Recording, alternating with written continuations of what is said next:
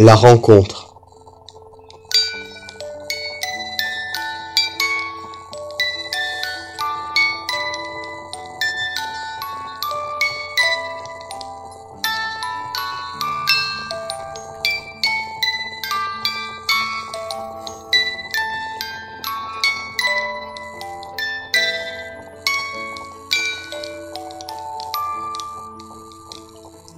Gabriel se baladait sur le pont, un soir de septembre, accompagné par une chaude et légère brise qui lui caressait le cou.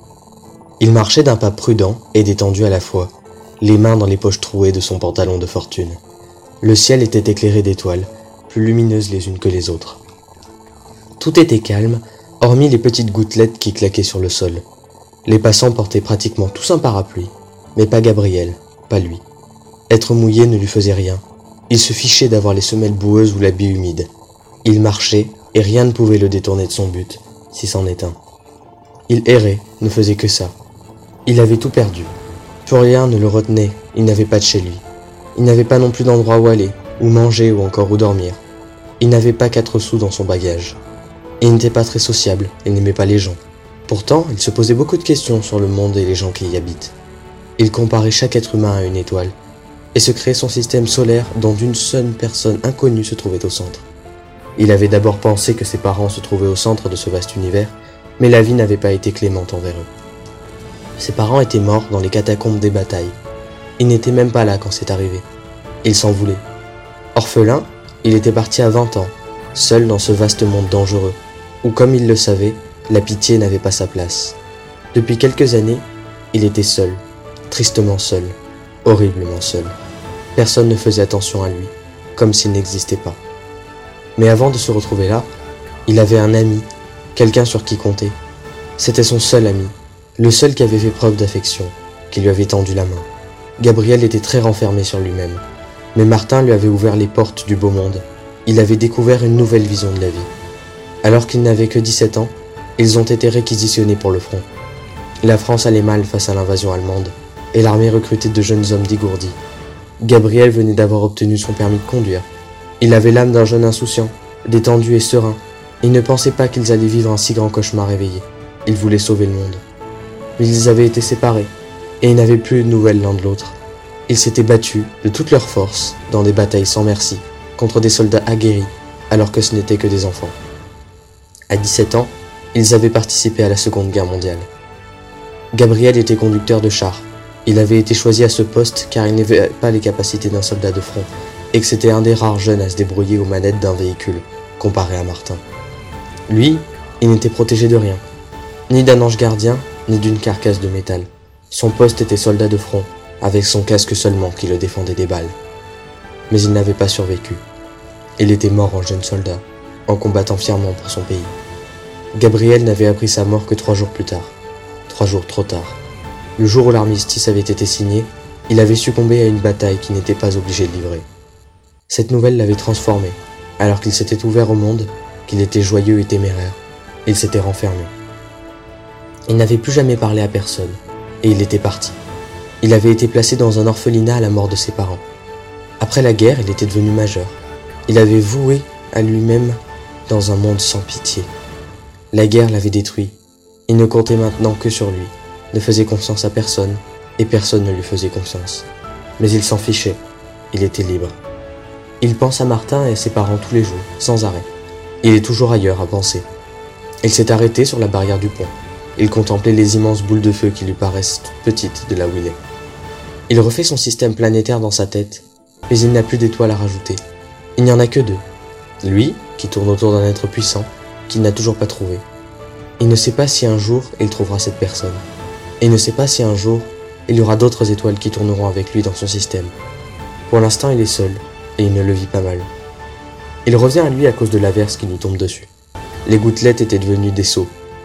Il ne sait pas où il va manger, ou même s'il va manger. Il ne sait pas où il va dormir, mais il s'en fiche, il est libre. Son habit était troué et usé par le temps. Il porte une petite veste en simili-cuir patiné et râpé qu'il a trouvé dans une poubelle.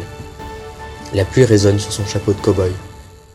Son pantalon a vécu, tout comme ses chaussures, décollées et trouées. Sa petite moustache, qui n'a pas été rasée depuis longtemps, stoppe la transpiration qui dégouline de son front préalablement filtré par ses épais sourcils. Il ne compte plus les jours où l'eau n'a plus touché son corps, où ses mains n'ont pas effleuré de savon. Il n'a rien pour plaire, il le sait, il pourrait même dégoûter certains passants. Personne ne le connaît, personne ne fait attention à lui, mais il s'en fiche. Il est libre. Il se remet à penser, en admiration devant le ciel, alors qu'il est ailleurs. Il sent quelque chose lui toucher la cuisse. Il se retourne et voit une femme qui passe à côté de lui. Il ne la voit que de dos. Elle est blonde, mince, pas très grande. Elle porte une sacoche. Il pense que c'est sans doute ça qu'il a effleuré. Elle marche d'un pas rapide, sur ses talons, en prenant bien soin de ne pas émettre le moindre son. Il la regarde, il la trouve belle, il a envie d'aller lui parler. Gabriel est rêveur, mais pas courageux. Il a trop peur de sa réaction s'il allait lui causer de la pluie et du beau temps. Elle l'enverrait sûrement se faire voir qu'un vagabond ose venir lui adresser la parole. Mais pourtant, il imagine quand même qu'elle puisse se retourner et qu'il puisse contempler son visage, son corps et sa voix. Il se recrée une deuxième vie dans sa tête et imagine tout cela en moins d'une seconde, car il est sorti de son rêve par une odeur. Jamais il n'avait senti une odeur pareille à celle-ci. C'est une odeur de bonbons, enfantine, mais tellement mature à la fois, douce comme une guimauve qui fond sous la langue. Ses narines vivent l'invivable. Il est paralysé. Il reste planté là, plusieurs minutes, l'air idiot, la bouche ouverte et les yeux fermés. Il aimerait tant en savoir plus sur cette jeune fille. Il espère qu'un jour, il pourra retrouver cet incroyable sentiment de flottaison totale. Il se croit au paradis. Il est libre. Quand il quitte cet état de transe, il ne sait plus où il se trouve, n'a plus aucune notion du temps, ne sait plus ce qu'il fait là. Il regarde autour de lui. Il n'est pas paniqué, au contraire. Il est plus calme que jamais. Il voit quelque chose par terre, se baisse pour le ramasser. C'est à première vue un portefeuille mouillé. Il l'ouvre et découvre trois billets dans la poche extérieure. Gabriel a beau être pauvre, ce n'est pas un voleur. Il ouvre toutes les poches dans l'espoir de trouver à qui appartient cet étui. La pluie s'est calmée. Les gouttelettes commencent à retomber tranquillement. En ouvrant une poche, un peu à l'écart des autres, il tombe sur un bout de plastique altimétrique qui semble être une carte d'identité. Ses doigts sont engourdis par le froid.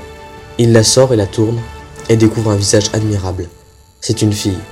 Elle est blonde, le visage clair et le teint éclatant. Elle a un petit nez, des taches de rousseur et un infime grain de beauté sur la joue droite. Elle est née le 24 mai 1924. Elle a un an de moins que lui. Il observe son visage, en particulier ses petits yeux ronds. Il regarde son nom.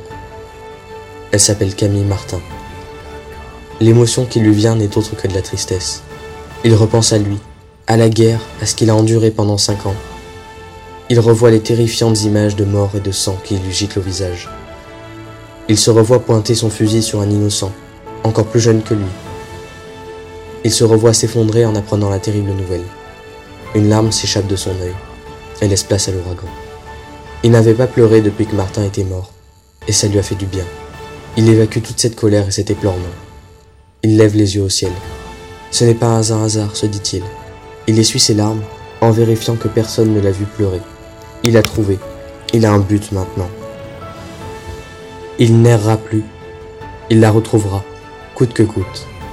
Ce n'est pas une personne comme une autre, non. Il a trouvé le centre de son système.